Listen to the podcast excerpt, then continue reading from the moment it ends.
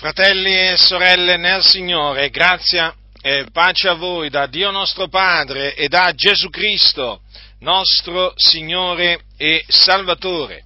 Gesù ha detto queste parole che sono trascritte nel Vangelo ehm, eh, scritto da Giovanni, o comunque dello scritto di Giovanni, al capitolo quindici, al, dal, versetto, dal versetto diciotto, dal versetto diciotto.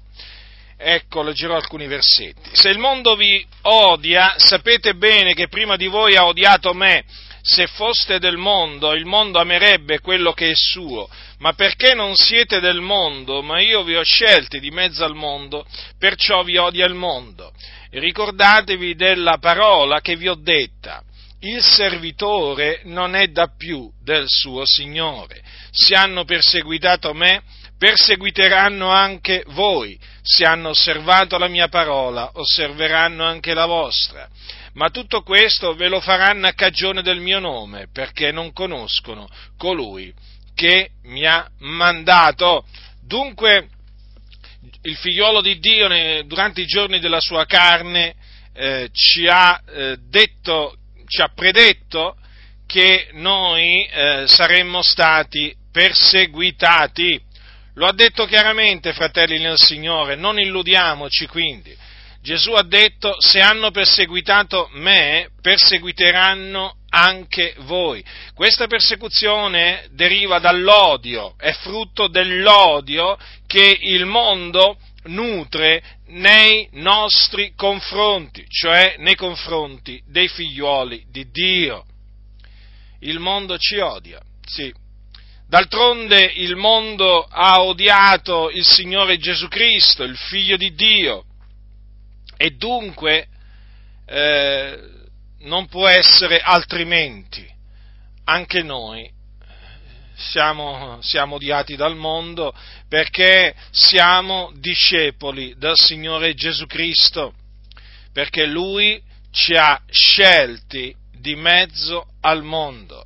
E avendoci scelti di mezzo al mondo, noi non apparteniamo più al mondo, ma apparteniamo a Cristo Gesù. Siamo di Cristo Gesù, il Figlio di Dio.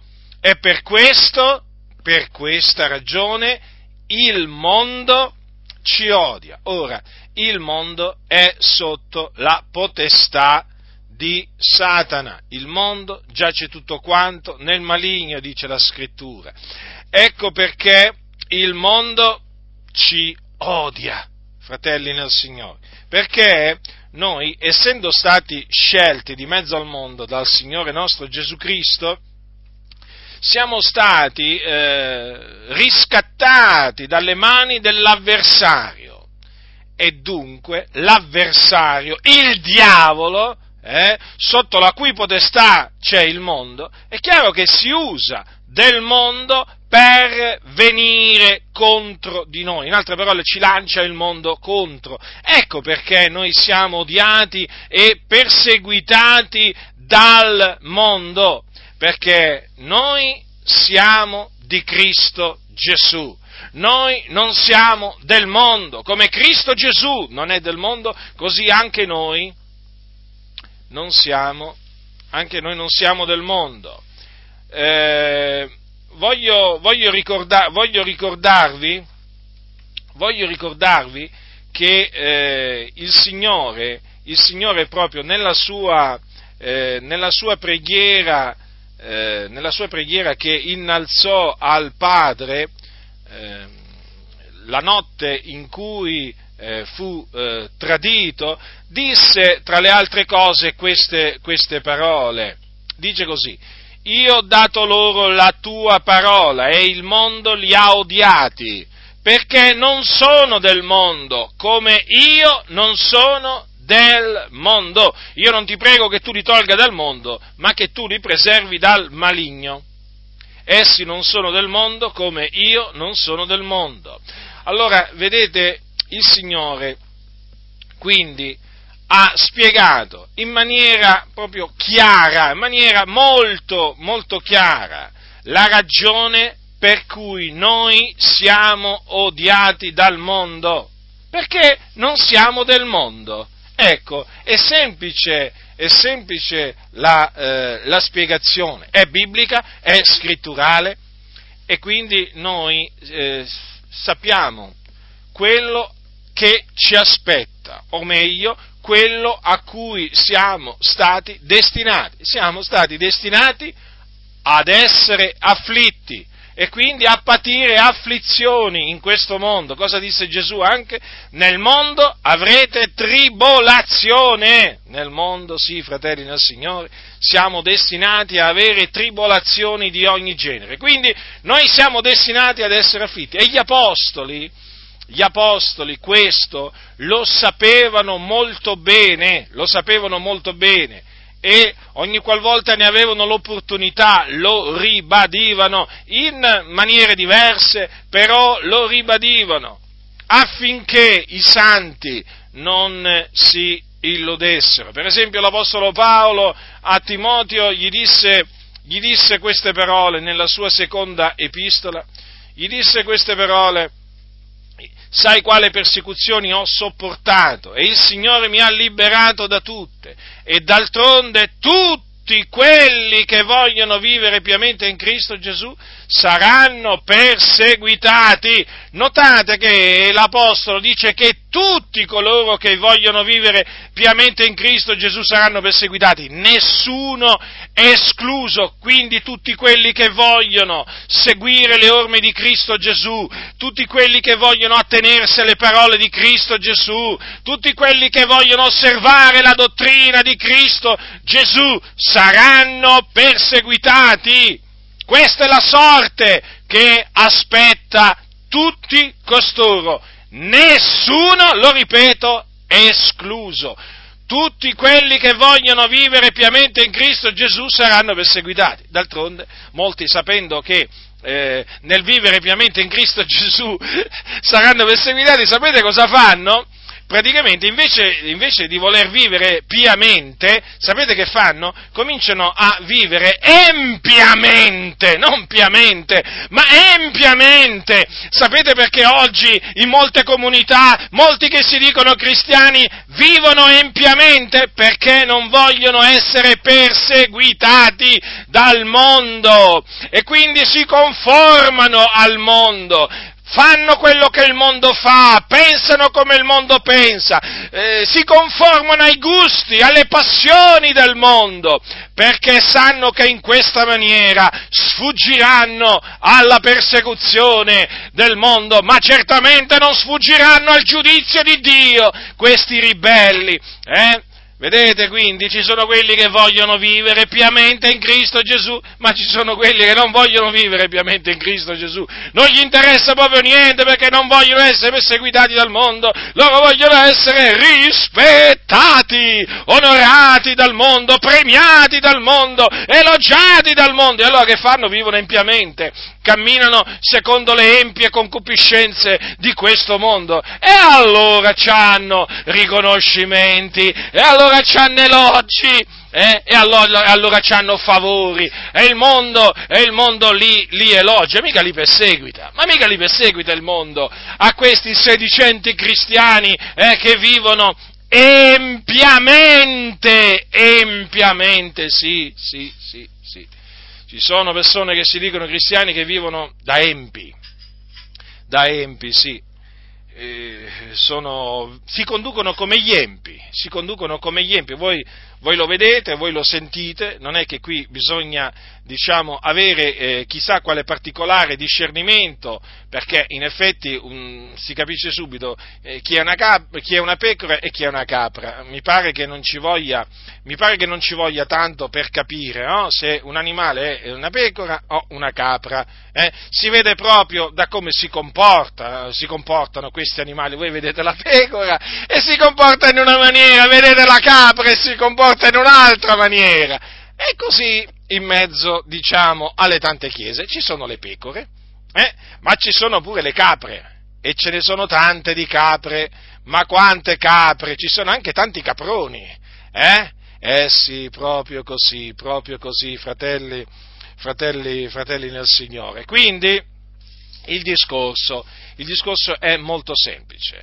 noi siamo stati destinati a patire afflizioni a motivo del Signore Gesù, e non può essere altrimenti, perché Cristo Gesù eh, patì molte afflizioni, uomo di dolore. Ricordatevi cosa disse il profeta, come lo definì: uomo di dolore, familiare col patire. E così devono essere i cristiani, e sono i veri cristiani, uomini di dolore, familiari col patire, perché sapete, essere, essere cristiani, dico essere cristiani, significa dovere soffrire per amore del Signore Gesù, significa essere afflitti, significa, significa soffrire, significa soffrire, fratelli. Vedete l'Apostolo Paolo quanto è stato chiaro eh, in queste parole a Timoteo? Eh, non è che l'Apostolo Paolo eh, non gliele scrisse queste parole per paura di scandalizzare Timoteo, per paura di impaurirlo, per paura di scoraggiarlo. No, no, no, gliele scrisse le cose, gliele scrisse, è come se gliele scrisse. L'Apostolo Paolo parlava con ogni franchezza, si faceva tanti nemici, si fece tanti nemici, però lui per amore della verità era disposto anche a, a farsi tanti nemici.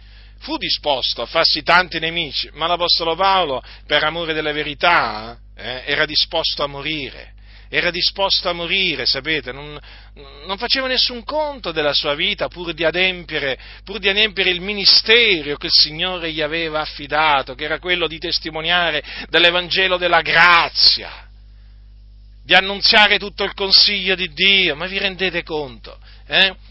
Quando parliamo dell'Apostolo Paolo parliamo di un uomo santo, di un uomo giusto. Non, certo, non stiamo parlando di un uomo perfetto, perché vedete ci sono quelli, ci sono quelli che ci accusano, no? eh, di essere perfetti, o meglio, ci accusano, eh, diciamo, eh, in questo senso. Dicono: ah, siete, voi siete perfetti, eh? Voi cercate persone perfette, cristiani perfetti. No, noi non siamo perfetti, falliamo in molte cose, anche noi abbiamo bisogno di confessare i nostri peccati al Signore Dio per ottenerne la purificazione, per ottenerne la remissione. Anche noi falliamo in molte cose, eh? come dice, come dice eh, Giacomo. Quindi no, assolutamente non ci riteniamo perfetti. Certamente noi procacciamo la perfezione, e quindi questo significa che abbiamo dei difetti. Capite?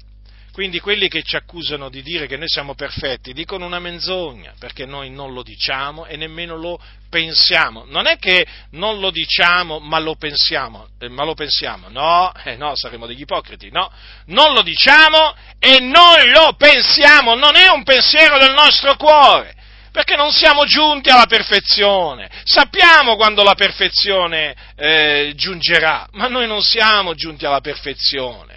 Capite? Quindi non ci attribuite, eh, parlo agli insensati, eh, non ci attribuite cose che noi non pensiamo e non diciamo.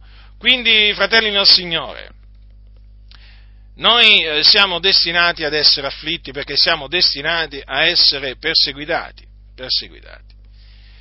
E eh, vi dicevo che gli apostoli lo hanno detto in, in, in svariate maniere. Per esempio, sempre l'apostolo Paolo, parlando ai santi di Tessalonica, gli ha detto queste parole ai santi di Tessalonica, al, capi, al capitolo eh, tre, alcuni versetti all'inizio del capitolo tre di Prima Tessalonicesi. Perciò dice: non potendo più reggere, stimammo bene di essere lasciati soli ad Atene, e mandammo Timoteo, nostro fratello e ministro di Dio nella propagazione del Vangelo di Cristo, per confermarvi e confortarvi nella vostra fede, affinché nessuno fosse scosso in mezzo a queste afflizioni, poiché voi stessi sapete che a questo siamo destinati. Ora, i santi di Tessalonica erano perseguitati, perseguitati a motivo di Cristo, a motivo della parola di Dio, e l'Apostolo Paolo si premurò di mandargli Timoteo, che era un suo fedele collaboratore. Vedete come lo chiama? Ministro di Dio nella propagazione del Vangelo di Cristo. Eh? Per quale ragione gli mandò, eh, gli mandò Timoteo? Per confermarli nella fede, eh? per confortarli nella loro fede, affinché non fossero scossi in mezzo a quelle afflizioni che essi stavano patendo. E cosa aggiunge l'Apostolo Paolo? Eh? Poiché voi stessi sapete eh? che a questo siamo destinati.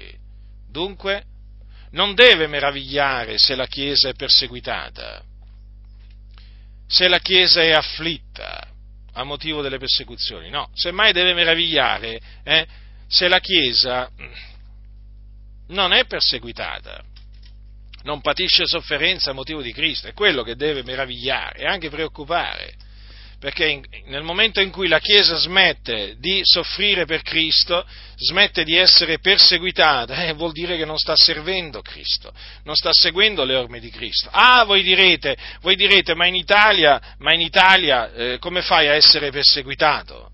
Ma non è che, voglio dire, le cose cambiano dall'Italia ad un'altra nazione. Anche se in Italia c'è la libertà di, eh, diciamo, di professare la propria fede in Cristo, badate bene che questo non significa niente, perché da quello che io apprendo dalla Sacra Scrittura, anche l'Italia è sotto la potestà di Satana. O c'è qualcuno che può dimostrarmi che l'Italia come nazione non sia sotto la potestà di Satana? Ora, se anche l'Italia giace tutto quanto nel maligno, è evidente che tutti gli italiani, o comunque tutti quelli che abitano su questo suolo, sul suolo, diciamo, di questa nazione, evidentemente tutti coloro che vivono in questa nazione e che non sono figliuoli di Dio, sono mondo. Non è così? E allora, se sono mondo, secondo la Sacra Scrittura, ci odiano e ci perseguitano. Sì, sì, proprio così, proprio così. Sempre per la ragione che ha detto il Signore Gesù, perché il Signore Gesù ci ha scelti di mezzo al mondo. Sì, sì. O alcuni pensano che l'Italia sia una sorta di paradiso terrestre.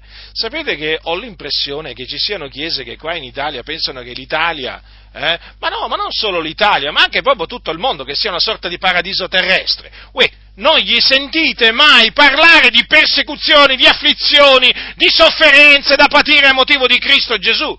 Ma non gli sentite mai dire che vengono offesi, denigrati, calunniati a motivo di Cristo? Eh? Ma non gli sentite mai dire che durante un'evangelizzazione qualcuno si è arrabbiato, gli ha lanciato un pomodoro o qualcosa d'altro, qualche pietra, qualcosa che aveva in mano, che li ha insultati? Cioè, non gli sentite mai dire questo. Beh, c'è qualcosa che non va. C'è qualcosa che non va. Cioè, non gli sentite dire mai che a motivo di Cristo sono denigrati, sono offesi, calunniati, eh? Sono etichettati in svariate maniere, sono chiamati sette, sono chiamati setta, sono chiamati talebani, sono chiamati fanatici. Uè, non gli sentite mai dire queste cose. Evidentemente non sono perseguitate queste chiese. Ma perché non sono perseguitate? Ma perché si sono conformati al mondo? Basta considerare il messaggio che portano al mondo. Gesù ti ama, Gesù ti accoglie così come sei, non devi fare niente, gli dicono. Gesù già ti ha perdonato, solo che tu non lo sai. Come Gesù ti ha perdonato e tu non lo sai? Questo era, era questo il messaggio che gli apostoli proclamavano al mondo. Ma gli apostoli andavano, andavano per tutto il mondo annunziando a giudei e greci: ravvedetevi e credete nel Signore Gesù Cristo, ravvedetevi, convertitevi al, al Signore Dio, eh? E credete nell'Evangelo. E oggi invece, e oggi invece molte chiese cosa fanno? Portano al mondo un messaggio, un messaggio di fraternità. Beh, in questo periodo in cui naturalmente si diffondono sempre maggiormente i principi della massoneria di libertà, fratellanza e uguaglianza, beh, il messaggio della fraternité, eh? Parola inglese che significa eh, fraternità, beh, è chiaro che il messaggio della fraternità va, va per la maggiore. Siamo tutti fratelli, ma certo, loro dicono, ma siamo tutti figlioli di Dio. Eh, ti dicono queste chiese massonizzate, quindi che bisogno c'è di andare, al, di andare dal mondo e dirgli: ravvedetevi e credete nel Signore Gesù Cristo? Eh, eh, i cattolici romani, ma sono tutti fratelli, siamo tutti figli di Dio, loro dicono. E che gli vai a dire? E che gli vai a dire? Gli devi andare a dire: Gesù ti ama. Al massimo gli puoi dire: vieni da noi, eh? Vieni da noi a ascoltare eh, il pastore, sai, parla bene. Eh? Parla bene, beh, certo, i pastori parlano bene, come i preti, come i preti, esattamente, esattamente, ci sono molti pastori proprio che se li mettete vicino a dei preti, eh, se li mettete vicino a dei preti, guardate, eh, non cambia niente, non cambia niente. Fate salire su un pulpito di queste comunità evangeliche è un prete, vi accorgerete che parla nella stessa maniera dei pastori evangelici, anzi devo dire talvolta anche meglio, talvolta anche meglio, perché sono, nel senso che sono più spontanei, ma il messaggio, il messaggio, credetemi, è lo stesso. Ma fatemi capire, come potranno mai queste chiese essere perseguitate dai cattolici romani, per esempio? I cattolici romani non sono cristiani, sono idolatri, perché, voi lo sapete, corrono dietro gli idoli muti. Sì, sì, corrono dietro gli idoli muti, come nell'antichità, eh, correvano dietro i pagani, dietro gli idoli muti. Ecco che si chiamavano Mercurio, Giove, eh, eh, Diana e così via. Ecco, oggi, oggi ci sono molti altri pagani che però si spacciano per cristiani, che però anche loro eh, corrono dietro gli idoli muti, li servono, li adorano, li invocano. E chi sono costoro? Sono i cattolici romani. Sono i cattolici romani, ecco perché noi li chiamiamo idolatri. Allora questi, queste chiese gli vanno a portare il messaggio Gesù ti ama, eh, agli idolatri, eh? Non è che gli dicono ravvedetevi, convertitevi dagli idoli muti a Dio, credete nel Signore Gesù Cristo, perché siete degli idolatri, altrimenti andrete all'inferno quando morirete. No, Gesù vi ama, venite ad ascoltare la parola, eh, nella casa di Dio, loro dicono, eh? Loro dicono. E che messaggio è questo? Ma questo qua è un messaggio che ti attira, che ti attira l'odio dei cattolici romani, mondo, naturalmente, cattolici romani, sinonimo di mondo, eh? Ma no, ma quando mai, ma quando mai, infatti si possono dare la mano, si possono dare la mano, no, non è che se la possono dare, se la danno proprio, si radunano dentro le basiliche adesso, pure coi pentecostali, eh? Eh? Ci sono anche pastori, peraltro Adi, eh? Che si vanno a infilare nelle basiliche, eh? Per andare a pregare, a fare la preghiera per l'unità dei cristiani, con i loro fratelli cattolici, sotto qualche crocifisso, o qualche idolo di qualche Madonna, eh? Se vanno là a mettere, a pregare con i preti, con i vescovi, eh? Eh, fra poco, fra poco oramai ci aspettiamo, ci aspettiamo in queste chiese, eh, ci aspettiamo che queste chiese invitino Francesco.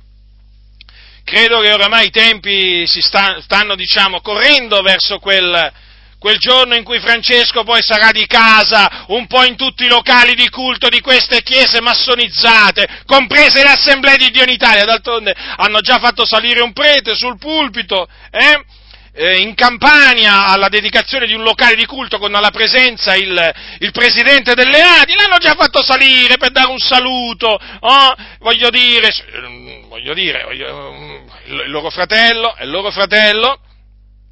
Per cui, cioè, voglio dire che un giorno, eh, eh, diciamo, nelle Adi arriverà, arriverà il cosiddetto Papa e lo faranno, diciamo, accomodare dietro un pulpito a dare, diciamo, una omelia, eh? Ma io non, io, guardate, ascoltatemi, ma non, io non mi meraviglierei, io non mi meraviglierei, assolutamente, mi arrabbierei, sì, quello sì, quello sì, mi indigno, eh? Ma non mi meraviglierei, perché ormai quella è la strada, quella è la strada, la strada che ormai hanno preso, hanno preso da tempo altre chiese, e adesso pure le Assemblee di Dio in Italia si sono praticamente unite, unite al carro, al carro ecumenico, al carro ecumenico. Ce l'avete presente quando, quando ci sono questi... Ci sono queste, eh, c'è questa festa pagana del carnevale, no? Che è conosciuta perché poi c'è la sfilata dei carri, no? E c'è, praticamente, mettono un carro davanti, eh? E poi tutti dietro. Ecco, a me queste chiese veramente mi danno l'impressione proprio di essersi proprio messi accodati proprio, no? Dietro una sorta di carro, di carro proprio, ehm, eh, do, proprio una sorta di carro guidato dal diavolo, eh? E loro proprio dietro, accodati, a seguire, a seguire, a seguire appunto questo carro diabolico, eh? E allora, che vi aspettate? Che queste chiese siano perseguitate? Anzi, vi, dico, vi dirò un'altra cosa, queste chiese, sapete cosa vi dicono? Ma tu, fratello, quando ti chiamano fratello, perché per molti sei un apostata, addirittura. Qualcuno dirà, sì, sì, se esci dalla loro organizzazione sei un apostata! Avete capito? Cioè il discernimento che questi c'hanno. Allora, eh, praticamente, eh, io eh, vi, stavo, vi stavo dicendo che da, eh, da queste chiese, eh, se tu vieni perseguitato, ti, ti accusano, praticamente ti accusano di cercarti la persecuzione. Come? Qualcuno dirà, come ti accusano di cercarti la persecuzione e quindi l'afflizione? Sì, perché ti dicono te la sei andata a cercare. Come me la sono andata a cercare? Ma allora pure Gesù se le cercava le persecuzioni, pure gli apostoli se le cercavano. Cioè, ma che ragionamento è? Ma il cristiano non si cerca le persecuzioni, perché il cristiano riceve le persecuzioni, è diverso. In altre parole, la metto in questa maniera, non è il cristiano che cerca la, le persecuzioni, sono i persecutori che cercano i cristiani. È sempre stato così. Quelli del mondo cercano i cristiani per perseguitarli, una volta che li individuano, li perseguitano. Come fanno a riconoscere i cristiani? Perché parlano come Cristo, eh? Perché seguono le orme degli apostoli, ecco come li riconoscono. Allora, se un cristiano annunzia la stessa parola di Gesù, se un cristiano se annunzia la stessa parola degli apostoli, è, è automatico, è automatico che venga perseguitato dal mondo. Ma queste chiese...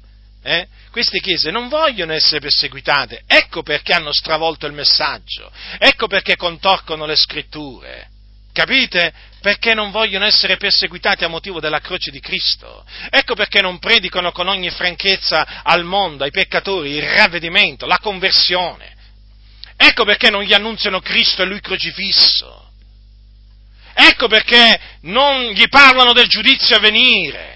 Ecco perché non gli, non, gli, non gli accennano minimamente all'inferno. No, no, non, lo, non vogliono assolutamente fare queste cose per non essere perseguitati. Gente riprovata questa. Ma un cristiano che non vuole essere perseguitato a motivo di Cristo, ma che cristiano è? Ma chi sta seguendo? Ascoltami attentamente, se frequenti una di queste chiese, Eh, che ti ha fatto capire che tu non devi essere perseguitato a motivo di Cristo nel duemilaquindici, perché siamo nel duemilaquindici, eh, se ti ha fatto capire che tu devi cambiare modo di parlare per non essere perseguitato dal mondo, tu devi sapere che da quella chiesa devi scappare immediatamente, non è che ci devi pensare due volte, tre volte, quattro volte, è sufficiente che ci pensi una volta, vattene, vattene! Stai perdendo tempo, ti stanno trascinando dietro il carrozzone capeggiato dal diavolo, eh? Su cui ci sono i massoni, su cui ci sono i massoni, eh? Che attirano, che attirano sempre, sempre più chiese con le loro lusinghe, con i loro, con i loro inganni, questi servi del diavolo, eh? Che il, il diavolo veramente ha insinuato in mezzo alla chiesa per portare, per portare la chiesa alla rovina, per portare le pecore al macello, al macello vogliono portare i massoni le chiese, al macello, ecco perché vi dico, uscite e separatevi dalle chiese massonizzate, che sono quelle praticamente che stanno portando le chiese a fare ecumenismo. E chi fa ecumenismo non viene perseguitato, no, come anche chi fa il dialogo interreligioso. Ma quale persecuzione, ma quale persecuzione, fratelli nel Signore, eh, può aspettare, quali afflizioni possono aspettare quelli che sono dati all'ecumenismo e al dialogo interreligioso, di cui peraltro si vantano, che è una vergogna, una vergogna unica per la Chiesa, ma questa gente riprovata si gloria di quello che torna a loro vergogna, questi non hanno il senso delle cose di Dio, questi, no, questi veramente la storia di Gesù non la conoscono, questi non conoscono la storia degli Apostoli, questi non conoscono la storia della Chiesa antica, questi non conoscono la dottrina degli Apostoli, eh? E se qualcuno gliel'annunzia si voltano dall'altra parte, si turano le orecchie. Non gli interessa proprio niente. E allora, mentre gli apostoli dicevano, ah, voi stessi sapete che a questo siamo destinati, sì, anche qui in Italia, nel duemilaquindici, fratelli, siamo destinati a soffrire per Cristo, il mondo non ci ama, il mondo ci odia, perché noi siamo di Cristo Gesù. Capite, fratelli del Signore? Eh? È così, non sono un terrorista, mi hanno chiamato anche terrorista, pensate un po' voi, mi hanno, mi hanno soprannominato terrorista perché in questa maniera getto, getto le chiese nel terrore, ma quale terrore? Vi sto dicendo la verità, Poi se qualcuno è preso dal terrore, peggio per lui, nel senso che, ma speriamo comunque che questo terrore lo porti al ravvedimento, eh? Ma se, se, se, se qualcuno si scandalizza di questo messaggio, ma se qualcuno si scandalizza di questo messaggio, ma peggio per lui. Questo non è un messaggio che scandalizza eh, i santi, i giusti, coloro che sono di Cristo, perché coloro che sono di Cristo ascoltano le parole di Cristo, si attengono alle parole di Cristo e quindi non si vergognano e non si scandalizzano delle parole di Gesù Cristo. In mezzo, in mezzo a questa generazione storta e perversa, coloro che sono di Cristo tengono alta la parola di Cristo, che è la parola della verità. Sanno, sanno benissimo quello, quello che li aspetta, ma essi lo fanno perché sono pronti a morire per il Signore Gesù Cristo. Gesù non è forse morto per noi? Eh? Non è forse morto per noi Gesù? E allora noi, non dobbiamo forse noi dare la nostra vita per amore di Cristo Gesù, essere pronti a morire per il Signore Gesù? Eh? Non dobbiamo essere forse pronti eh? a questo? Gli apostoli non erano forse pronti a morire per il Signore Gesù Cristo? E difatti annunziavano la parola di Cristo senza vergognarsi, con ogni franchezza. Invece oggi a cosa assistiamo? Chiese che si dicono cristiane, che sono una vergogna, una vergogna per l'Evangelo. Ecco, di questi ci vergogniamo. Ci vergogniamo di questi sedicenti cristiani evangelici che hanno solo veramente la, la, la, la, il, il, il vestito del cristiano, ma hanno il cuore degli empi. E gli empi eh, non sono perseguitati. Sono perseguitati solo coloro che vogliono vivere piamente in Cristo Gesù, non quelli che, diciamo, eh, vogliono vivere empiamente, eh? Empiamente, sì, empiamente, no, quelli non sono perseguitati. I malvagi e gli impostori, la Bibbia non dice che sono destinati ad essere perseguitati, però la Bibbia dice che co- comunque gli aspetta qualche cosa, eh? Sapete cosa ha detto l'Apostolo Paolo? Mentre i malvagi e gli impostori andranno di male in peggio, seducendo ed essendo sedotti. Allora, eh? Questi preferiscono naturalmente eh, sedurre, però nello stesso momento anche essere sedotti. Vedete quelli che vogliono vivere empiamente? Eh? Sono i malvagi e gli impostori, loro vivono empiamente. Cosa dice la Scrittura?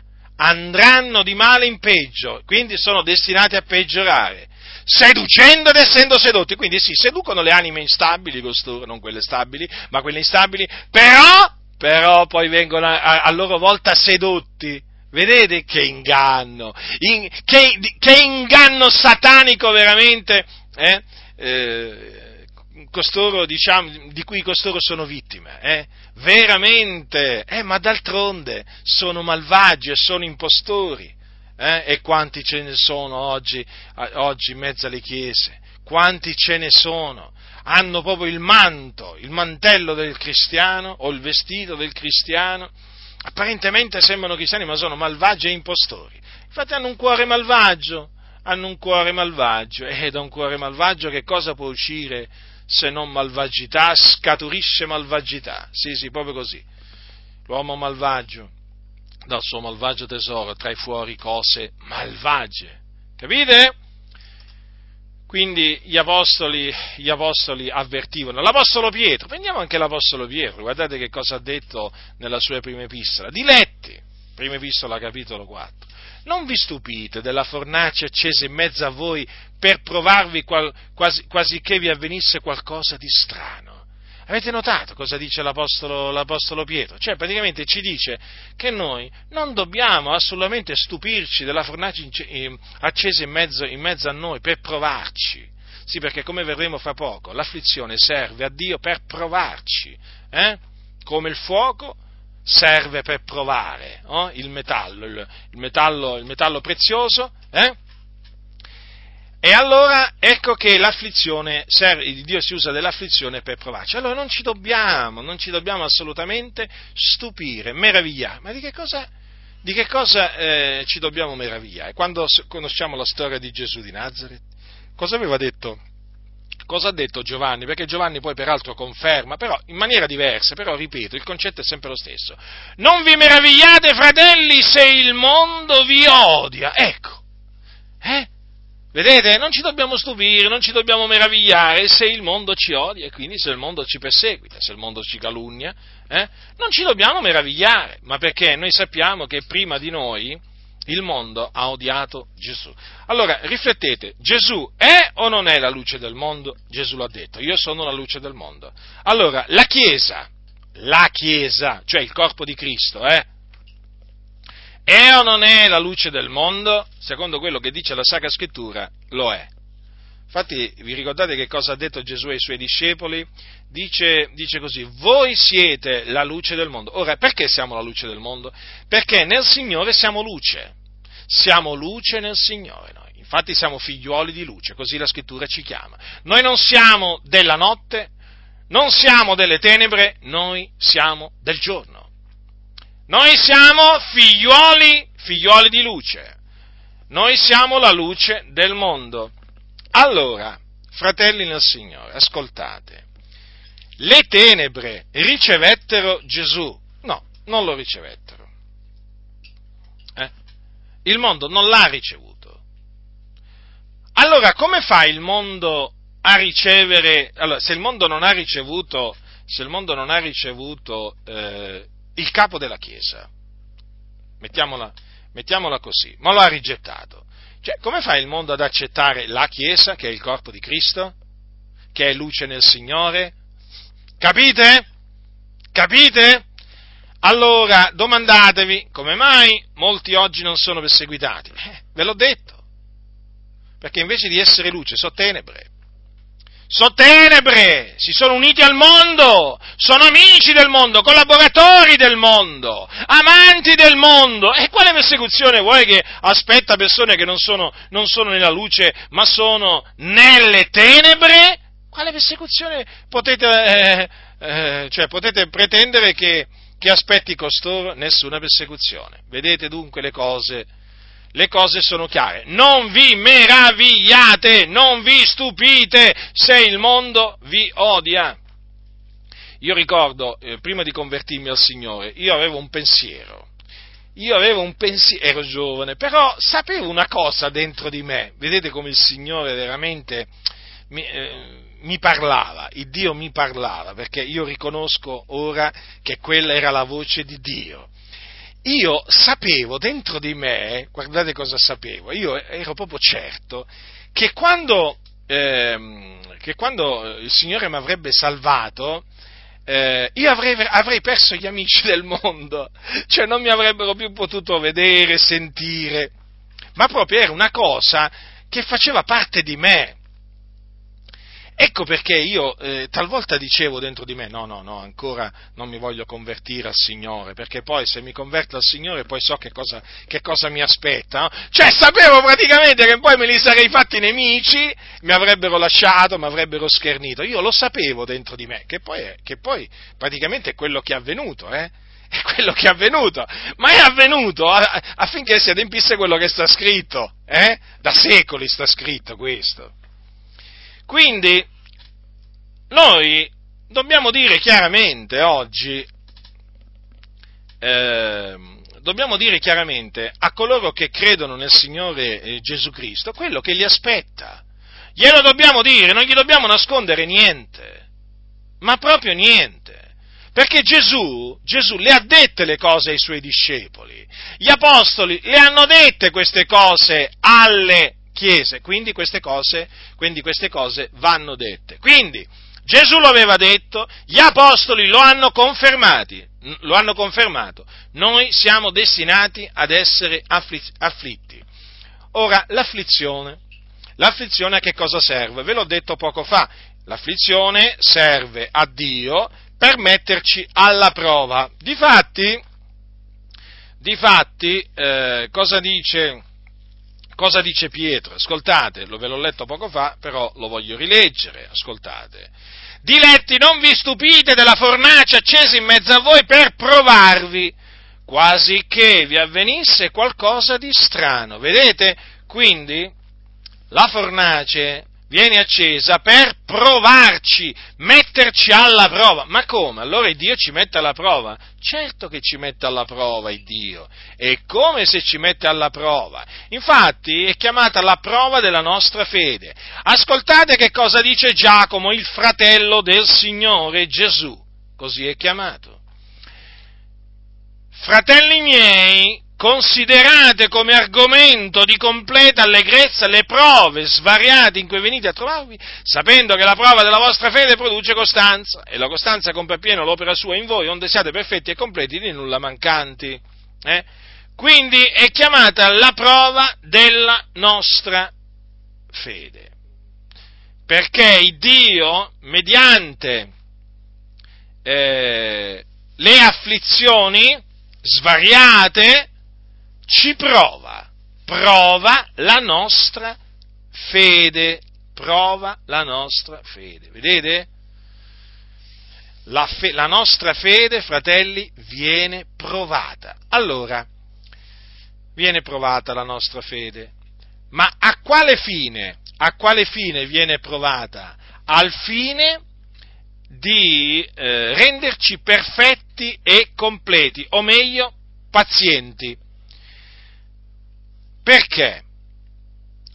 Perché l'afflizione produce pazienza.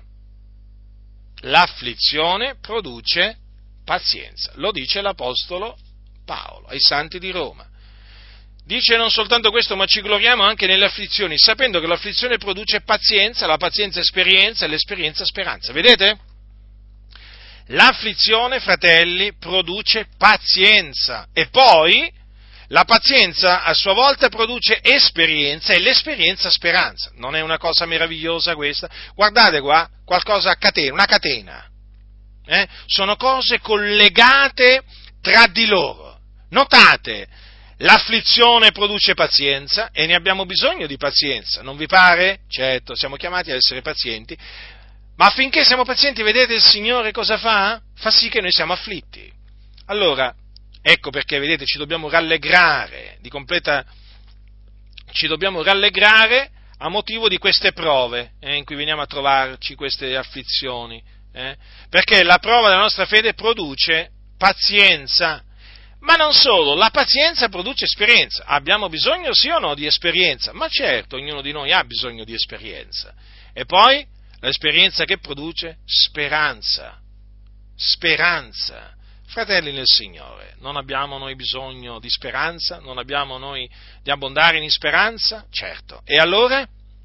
Vedete, fratelli nel Signore, come il Dio nella sua, nella sua sapienza, nella sua sapienza infinita, vi rendete conto che cosa ha stabilito per, per il nostro bene? Eh? Eh sì, il Signore vuole che noi abbondiamo nella speranza, eh sì, e allora vedete, fa sì che noi siamo afflitti, Lui nella sua fedeltà quindi fa sì che noi siamo afflitti, fratelli. Allora, lo ripeto, l'afflizione produce pazienza, la pazienza esperienza e l'esperienza speranza, che dice Giacomo, onde siate perfetti e completi, di nulla mancanti. Vedete, il Signore ci vuole perfetti e completi, di nulla mancanti, e non dobbiamo mancare di pazienza. Eh? Guardate che è importante la pazienza, fratelli. Siate dunque pazienti, fratelli, fino alla venuta del Signore. D'altronde, considerate, considerate un po' voi, ma qui senza, senza, senza pazienza, come faremmo noi a aspettare la venuta del Signore? Eh? Ma come faremmo? Come faremmo? Abbiamo bisogno proprio di pazienza, pazienza. E allora, vedete, c'è l'afflizione che produce, che produce pazienza.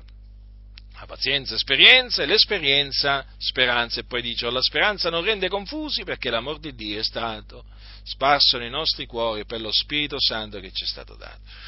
Dunque, vedete, fratelli nel Signore, cosa dice la Sacra Scrittura? Quante cose eh, che il Signore ci fa sapere in merito, in merito alla, alla, alle afflizioni, eh, alle svariate afflizioni che noi siamo destinati a patire per amore, eh, per amore del Signore. Ecco perché dunque Giacomo, Giacomo dice che dobbiamo considerare come argomento di completa allegrezza le prove svariate in cui veniamo a trovarci. Vedete? Per questa ragione, certo, perché L'afflizione produce pazienza. Non solamente ci dobbiamo, dobbiamo considerare come argomento di completa allegrezza le, le afflizioni in cui ci veniamo a trovare per amore del Signore Gesù, ma ci dobbiamo anche eh, gloriare, gloriare eh, nelle afflizioni. Ci, cosa, infatti ve l'ho, ve l'ho letto prima. Al capitolo, al capitolo cinque di Romani Paolo dice non soltanto questo, ma ci gloriamo anche nelle afflizioni. Gli apostoli si gloriavano, si gloriavano anche nelle afflizioni. Quindi noi ci dobbiamo gloriare di essere afflitti per amore di Cristo Gesù. Sì, fratelli, e voglio dirvi un'altra cosa in merito a questo argomento. L'apostolo Paolo, nella sua seconda epistola ai Santi di Corinto, ha detto queste cose, ha detto queste cose, dice, perciò molto più volentieri, molto volentieri mi glorierò piuttosto delle mie debolezze, onde la potenza di Cristo riposi su me. Per questo io mi compiaccio in debolezze, in ingiurie, in necessità, in persecuzioni, in angustie per amor di Cristo, perché quando sono debole, allora sono forte. Sapete perché? Perché la potenza di Cristo si dimostra perfetta nella debolezza. Quando noi siamo deboli, il Signore si manifesta nella sua potenza proprio in noi, tramite noi, con noi. Ecco perché gli apostoli si compiacevano in persecuzioni a motivo di Cristo, e non solo in persecuzioni, avete visto, in necessità, in, in ingiurie, in debolezze, per amore di Cristo, vedete? Eh? Per amore di Cristo! E eh sì, perché ci sono quelli che vengono perseguitati perché sono dei malfattori, eh beh, ma quello non significa essere perseguitati se, se si è dei malfattori, o comunque patire del male perché uno è un, un malfattore, non c'è proprio niente di cui gloriarsi, c'è solo da vergognarsi. Eh? Invece non c'è da vergognarsi se uno patisce persecuzioni per amore di Cristo. Perché? Vedete, l'Apostolo Paolo lo dice perché? Perché quando sono debole allora sono forte. Così devono parlare i santi, così devono, così devono ragionare i santi, fratelli nel Signore. Questo è il sentimento eh, che dobbiamo avere tutti noi. Quando sono debole, allora sono forte. E l'Apostolo Paolo, vi ricordate quante, quanto soffrì l'Apostolo Paolo? Ma quanto soffrì l'Apostolo Paolo? Quante sofferenze patì l'Apostolo Paolo a motivo di Cristo? Eh, fu vicino alla morte, eh? in, diverse, in diverse circostanze, fu battuto, insomma, l'Apostolo Paolo veramente soffrì, soffrì molto. Eppure lui si compiaceva, si compiaceva in ciò, perché diceva, quando sono debole, allora sono forte. Quando io leggo queste parole, poi vedo veramente la situazione attuale di molte chiese, che non vogliono essere perseguitate a motivo di Cristo, veramente sento un senso di nausea, credetemi, ve lo esprimo così, il mio, il mio sdegno, con queste parole, io sento un senso di nausea, di, di, è come se sentissi un odore di putrefazione, un odore di, di un marciume, un odore di fogna, ma potete chiamarlo come volete. Io quando, quando io sento predicare certi sedicenti pastori, io proprio non è che sento un odore di vita, sento un odore di morte che emanano costoro. Proprio non sanno cosa, cos'è il cristianesimo, non sanno cos'è la dottrina di Cristo, non sanno chi sono gli apostoli, non sanno come parlavano gli apostoli, qual era, quale fosse il sentimento degli apostoli. Proprio sono ignoranti, proprio, ma profondamente ignoranti, ma poi anche insensati. Cioè proprio parlano al contrario, ragionano al contrario, pensano al contrario di come facevano gli apostoli. Ecco perché sento questo odore di morte, questo odore di morte che veramente viene da queste organizzazioni, perché questi hanno rigettato la verità, hanno rigettato la dottrina degli apostoli, hanno fatto spazio a dottrine di uomini che voltano le spalle alla verità, hanno fatto spazio alle favole, le loro orecchie sono sintonizzate sulle favole. Non sulla verità, no, no, no, no, assolutamente, sulle favole, accorgono subito le favole, la verità la respingono, no, questo non fa per noi, questo non fa per noi, ma che sei matto a dire queste cose, ma che sei diventato pazzo, io se sono pazzo lo sono a cagione di Cristo Gesù, alla gloria di Dio, e voglio ricordare eh, a quegli insensati che mi chiamano pazzo e che si dicono cristiani, hm?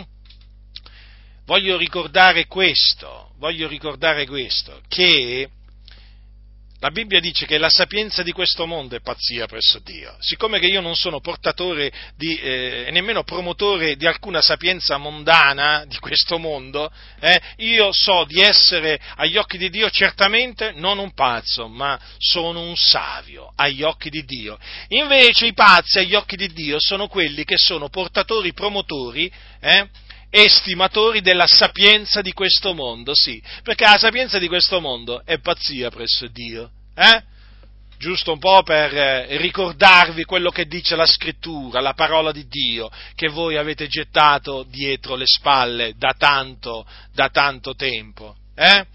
Sì, perché oramai, ormai molte chiese, possiamo dirlo, possiamo dirlo con ogni franchezza, lo dobbiamo dire, hanno preso la parola di Dio, se la sono gettata dietro, dietro le spalle, quando non se la sono messa dietro, eh, sotto, sotto, sotto i loro piedi. Quindi, rallegriamoci, fratelli nel Signore, eh, in mezzo alle svariate afflizioni con cui il Signore ci prova, rallegriamoci, gloriamoci, gloriamoci, perché noi sappiamo, Noi sappiamo che il Dio usa queste afflizioni per renderci pazienti, quindi per il nostro bene, fratelli, non per il nostro male, perché il Dio ci ama, ci ama e ci vuole fare del bene, e ci fa del bene, del continuo, la sua benignità è grande come anche la sua fedeltà verso di noi, e quindi, ma poi c'è, c'è un'altra, eh, diciamo, un'altra prova della, della bontà di Dio veramente verso di noi in merito alle afflizioni è che veramente Lui ci consola in ogni nostra afflizione, e teniamole sempre presente queste parole, perché è vero che siamo destinati ad essere afflitti, ma con l'afflizione viene anche la consolazione del Signore, perché così è scritto, Paolo lo dice nella sua seconda epistola ai Santi di Corinto, benedetto sia il Dio Benedetto sia il Dio, il Padre del nostro Signore Gesù Cristo, il Padre delle misericordie, l'Iddio d'ogni consolazione, il quale ci consola in ogni nostra afflizione, affinché mediante la consolazione, onde noi stessi siamo da Dio consolati, possiamo consolare quelli che si trovano in qualunque afflizione, perché come abbondano in noi le sofferenze di Cristo, così per mezzo di Cristo abbonda anche la nostra consolazione. Perché se siamo afflitti è per la vostra consolazione e salvezza, se siamo consolati è per la vostra consolazione, la quale opera efficacemente nel farvi capaci di sopportare le stesse sofferenze che anche noi patiamo. Allora, fratelli, quanto è chiaro, quanto è chiaro l'Apostolo Paolo, eh? Quanto è chiaro, quanto è efficace, eh? Il suo parlare. Vedete quanto è efficace, cosa dice? Che Dio ci consola in ogni nostra afflizione, affinché mediante la consolazione che noi riceviamo da Dio, noi possiamo consolare quelli che si trovano in qualsiasi afflizione. Quindi, fratello, ascoltami, se sei afflitto è per volontà di Dio, se sei afflitto a motivo di Cristo, ma sappi questo, che il Dio ti consola. E Dio ti consola affinché tu consoli quelli che sono afflitti, affinché quelli che, so, quelli che tu consoli possano sopportare eh, l'afflizione in cui si trovano, capite? Ma io dico, ma chi ha fatto tutto questo? Ma chi ha, ha fatto questo disegno? Eh? Chi ha stabilito tutto ciò? Chi? Chi se non Dio? Eh? Chi? Il Padre del nostro Signore Gesù Cristo, ascoltate com'è chiamato, il Padre delle misericordie, l'Iddio d'ogni consolazione. Perché è chiamato l'Iddio d'ogni consolazione? Perché ci consola in ogni nostra afflizione. Non importa quale sia l'afflizione che tu stai patendo a motivo, a motivo di Cristo, il Dio è l'Iddio d'ogni consolazione. Quindi c'è una consolazione per qualsiasi afflitto. Eh, non pensare che per la tua afflizione eh, sarà di, potrà di essere diversa dalla mia, ma sta sicuro che l'Iddio d'ogni consolazione è in grado di consolare pure te, e lo fa perché Lui è fedele. Lui non ha riguardi personali, ma vi rendete conto Quale, quanto è grande il nostro Dio, fratelli nel Signore, eh? Quanto è grande il nostro Dio, ma noi dobbiamo proclamare del continuo la grandezza di Dio, eh? L'Iddio d'ogni consolazione, eh? Quindi se siamo afflitti è per la vostra consolazione, fratelli, eh? Così il Signore ci consola a noi e noi consoliamo voi, eh? E noi consoliamo voi, così anche voi potete, eh, potete sopportare le afflizioni in cui venite a trovarvi. Questo veramente, segno veramente della grande bontà del Signore, fratelli. Quanto è buono il Signore, ma se uno considera veramente quanto... Quanto è buono il Signore, ci fa sempre del bene, ci fa sempre del bene. Non dobbiamo mai pensare che il Dio ci voglia, ci voglia fare del male, perché il Dio, fratelli, non ci odia, il Dio ci ama, siamo amati da Dio, siamo amati da Dio. Sapete perché siamo amati da Dio? Perché amiamo Gesù. Sì, chi ama Gesù è amato da Dio. Noi amiamo Gesù e quindi il Dio è Padre suo, ci ama, così è scritto, così crediamo, così predichiamo. Allora, fratelli del Signore, c'è naturalmente, ci sono queste afflizioni che noi siamo destinati a patire sulla terra, però c'è la gloria anche, eh? Adesso parliamo della gloria, della gloria che ha da venire, che ha da essere manifestata a nostro riguardo, ma perché noi siamo stati, eh, siamo stati chiamati, come dice, come dice, la, come dice l'Apostolo, come dice l'Apostolo Eh, Pietro, ascoltate cosa dice l'Apostolo Pietro in una, alla fine della sua prima epistola: l'Iddio d'ogni grazia, il quale vi ha chiamati alla sua eterna gloria in Cristo. Ascoltate, il Dio ci ha chiamati alla sua eterna gloria in Cristo. Considerate com'è chiamata: eterna gloria in Cristo Gesù. Fratelli, qui stiamo parlando eh, di qualcosa di grande veramente, eh? Stiamo parlando di, di una gloria che è eterna, non una gloria passeggera, eterna, senza fine, fratelli. A questo il Dio ci ha chiamati, eh? Gridiamolo, gridiamolo, gridiamolo. E eh, vabbè, ci diranno che siamo matti, che siamo pazzi, matti da legare, ma che ci interessa? C'è la gente che grida qua, che grida per, per, perché vince la squadra, per la loro squadra del cuore, c'è gente che, che, che va in delirio eh, a, a questi concerti dove esaltano Satana, che saltano, ballano, fanno di tutto eh, per esaltare veramente la vanità, le menzogne, e noi, e noi che facciamo? Eh? E noi che conosciamo la verità, e noi che conosciamo il Dio, eh? Che facciamo? Ci tratteremo da fare che cosa? Eh? Dal gridare la nostra contentezza? Eh? Ci tratteremo dall'esaltare il nostro grande Dio, il creatore di tutte le cose? Così non sia! Noi vogliamo esprimere la nostra gioia nel Signore, noi vogliamo esaltare il nostro grande Dio, perché nessuno è grande come Lui, non c'è nessuno grande come Lui, ricordato, Lui è il più grande di tutti, eh? L'Iddio grande e tremendo, eh? L'Iddio grande e tremendo che sta assiso sul trono, eh? Il cielo è il suo trono, la terra è lo sgabello dei suoi piedi, ecco di quale Dio stiamo parlando, del solo vero Dio, eh? Non di una statua, peraltro vanno in delirio i cattolici romani per le loro statue, eh? Per le loro statue, per quelle opere morte, abominevoli nel cospetto di Dio, ma li vedete le processioni come, come si esaltano, ma è una vergogna, eh? E i cristiani? Noi cristiani dobbiamo esaltare Dio, fratelli del Signore, eh? Dobbiamo esaltare la sua parola, perché la sua parola è verità, noi siamo il popolo che Lui ha veramente, siamo quelli che il Signore ha chiamato dalle tenebre alla sua meravigliosa luce, affinché proclamiamo le sue virtù. Eh, le dobbiamo proclamare, sbandierare, senza vergogna, senza paura, con ogni franchezza.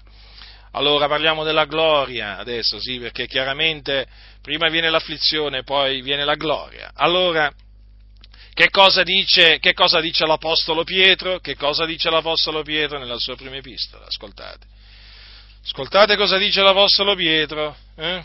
Dice così: se siete, allora, Anzi, dice, no, eh, cominciamo dal versetto già che ho letto prima. Diletti, non vi stupite della fornace accesa in mezzo a voi per provarvi qualche, quasi che vi avvenisse qualcosa di strano. Anzi, in quanto partecipate alle sofferenze di Cristo, rallegratevene affinché anche alla rivelazione della sua gloria possiate rallegrarvi giubilando. Se siete vituperati per il nome di Cristo, beati voi, perché lo spirito di gloria, lo spirito di Dio riposa su voi. Nessuno di voi patisca come omicidio, ladro, malfattore o come ingerentesi nei fatti altrui, ma se uno patisce come cristiano non se ne vergogni, ma glorifichi Dio portando questo nome.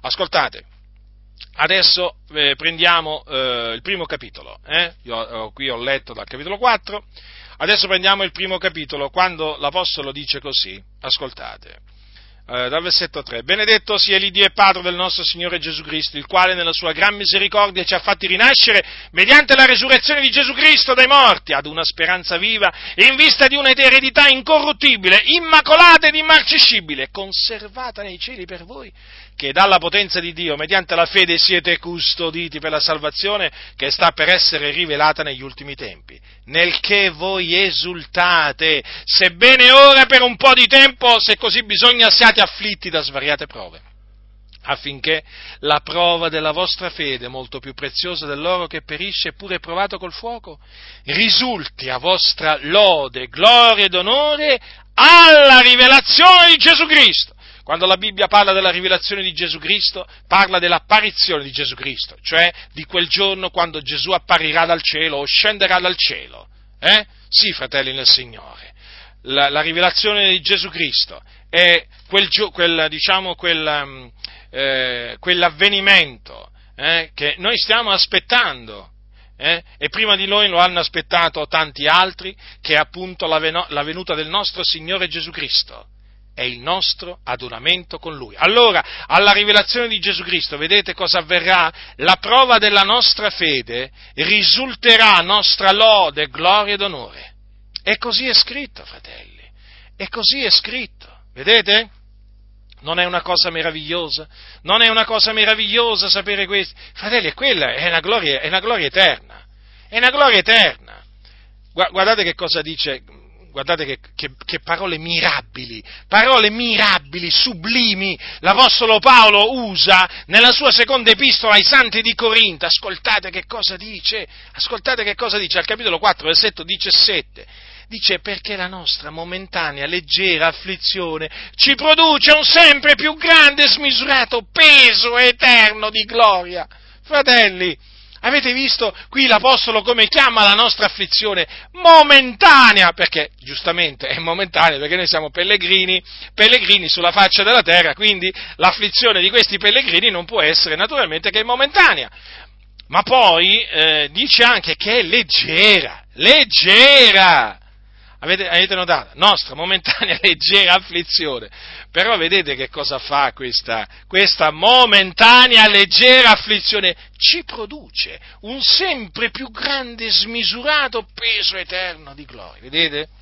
Ecco perché, vedete, l'Apostolo Paolo poi dice ai Santi di Roma, eh, io stimo che le sofferenze del tempo presente non siano punto da paragonare con la gloria che è da essere manifestata a nostro riguardo. Ma fratelli nel Signore, ma io vi ricordo che quando Gesù apparirà, apparirà, eh, quando ci sarà la rivelazione del nostro Signore Gesù Cristo, quando Lui apparirà in un fuoco fiammeggiante con gli angeli della sua potenza, sapete, noi otterremo un corpo glorioso, sì sì, un corpo glorioso simile al suo corpo, perché dice che trasformerà il corpo della nostra umiliazione rendendolo conforme al corpo della sua gloria, in virtù della potenza per la quale egli può anche sottoporsi ogni cosa. Riflettete, fratelli del Signore, questo corpo così debole, eh, che si va disfacendo giorno dopo giorno, perché si sta, dif, di, che si sta disfacendo, eh, è destinato, se noi persevereremo fino alla fine nella fede, un giorno eh, ad essere trasformato e diventare un corpo glorioso, eh?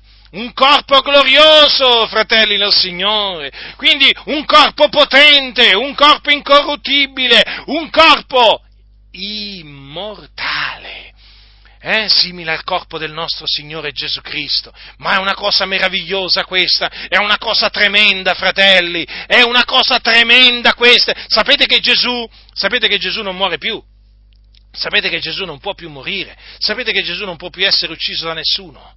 Eh? Perché Gesù eh, dimora in eterno, la morte non lo signoreggia più, e sapete che arriverà il giorno in cui la morte non ci signoreggerà più, eh? E questo quando, quando succederà?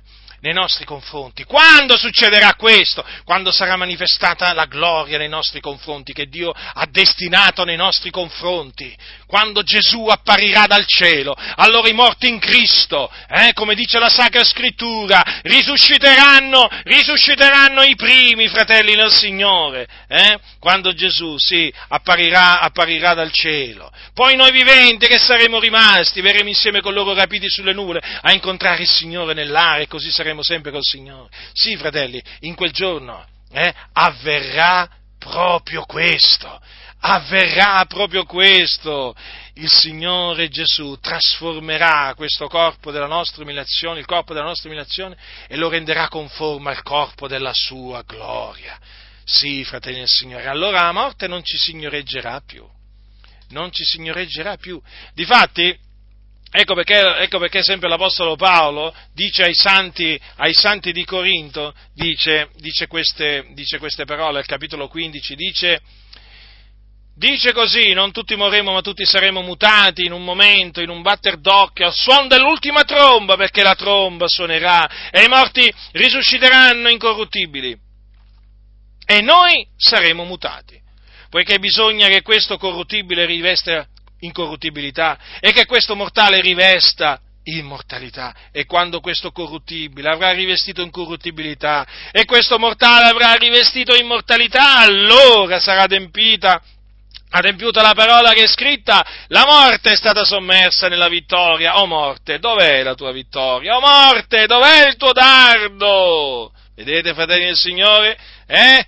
Allora sarà adempiuta questa parola. La morte sarà sommersa. Eh? In quel giorno la morte sarà sommersa nella vittoria, perché appunto, come dice l'Apostolo Paolo, questo, questo corruttibile rivestirà incorruttibilità, questo mortale rivestirà immortalità, fratelli del Signore, questo corruttibile rivestirà in quel giorno incorruttibilità. Ecco perché, fratelli, e poi considerate, ma considerate poi, considerate poi anche il, il regno millenario, il regno millenario, quando noi regneremo, regneremo, eh, regneremo con Cristo sulla terra, e poi considerate la nuova Gerusalemme, quando scenderà dal cielo sulla nuova, sulla nuova terra, eh? E i servitori del Signore abiteranno il suo tabernacolo, eh? Abiteranno in questa, in questa città, lo serviranno per l'eternità. Fratelli, fratelli, a proposito, la nuova Gerusalemme è una vera città, eh? Non credete ai bugiardi che dicono che dicono che è una città simbolica. No, no, è una vera città d'oro puro, d'oro puro, sì, proprio così, noi così crediamo, così come sta scritto, eh? Come dice, poi dice: non ci sarà più notte, ed essi non avranno bisogno di luce, di lampada né di luce di sole, perché li illuminerà il Signore Dio, ed essi regneranno nei secoli dei secoli. I suoi servitori lo serviranno, dice, i suoi servitori gli serviranno, ed essi vedranno la sua faccia, avranno in fronte il suo nome. Ma vi rendete conto, fratelli, che cosa, qual è la gloria, la gloria che, che ci aspetta, fratelli, la gloria che ci aspetta? Certo, veramente non è punto da paragonare, eh? Cioè, voglio dire, come dice l'Apostolo Paolo, dice: le sofferenze eh, del tempo presente non, non sono punto da paragonare con la gloria che deve essere manifestata a nostro riguardo. Ma fratelli, ma veramente, afflizione momentanea e leggera, eh? Cioè, se uno considera, se uno considera la gloria, la gloria eterna che ci aspetta, fratelli, ma che cos'è? Che cos'è l'afflizione? In effetti, che cos'è? Che cosa sono le afflizioni che patiamo, no? In effetti sulla terra. Beh, Paolo le chiama praticamente momentanee e leggere, e dobbiamo crederci. Eh? Eh, talvolta, talvolta alcuni dicono: eh, ma non ce la faccio più, fa, eh, mi sento schiacciare. No, in effetti no, l'afflizione non può schiacciarti, non può schiacciarti, perché è leggera. È leggera, e l'ha detto l'Apostolo Paolo, che di, affli- di afflizioni ne conosceva, ne ha conosciute tante.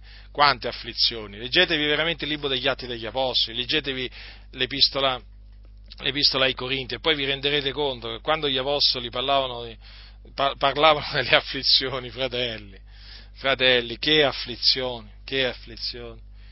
Io ancora non ho patito le afflizioni che, che, che, che hanno patito gli Apostoli, per dire, per dire. E quindi cosa dobbiamo fare?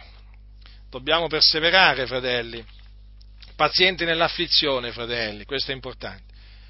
Dobbiamo essere pazienti nell'afflizione in vista veramente di quel giorno, di quel giorno glorioso, perché è veramente un giorno glorioso, il grande, il grande giorno, no? Come dice, come lo chiama la Sacra, la Sacra Scrittura, eh, la Sacra Scrittura lo chiama, lo chiama in questa maniera, lo chiama eh, il grande e glorioso giorno, che è il giorno del Signore. Quindi in attesa di quel giorno, fratelli, pazientiamo, eh, in mezzo all'afflizione, sopportiamo, sopportiamo le nostre afflizioni, non perdiamoci d'animo e andiamo avanti, andiamo avanti.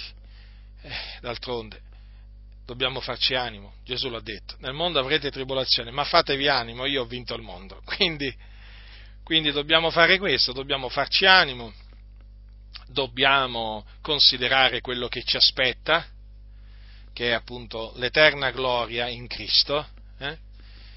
E quindi dobbiamo serbare la fede fino alla fine.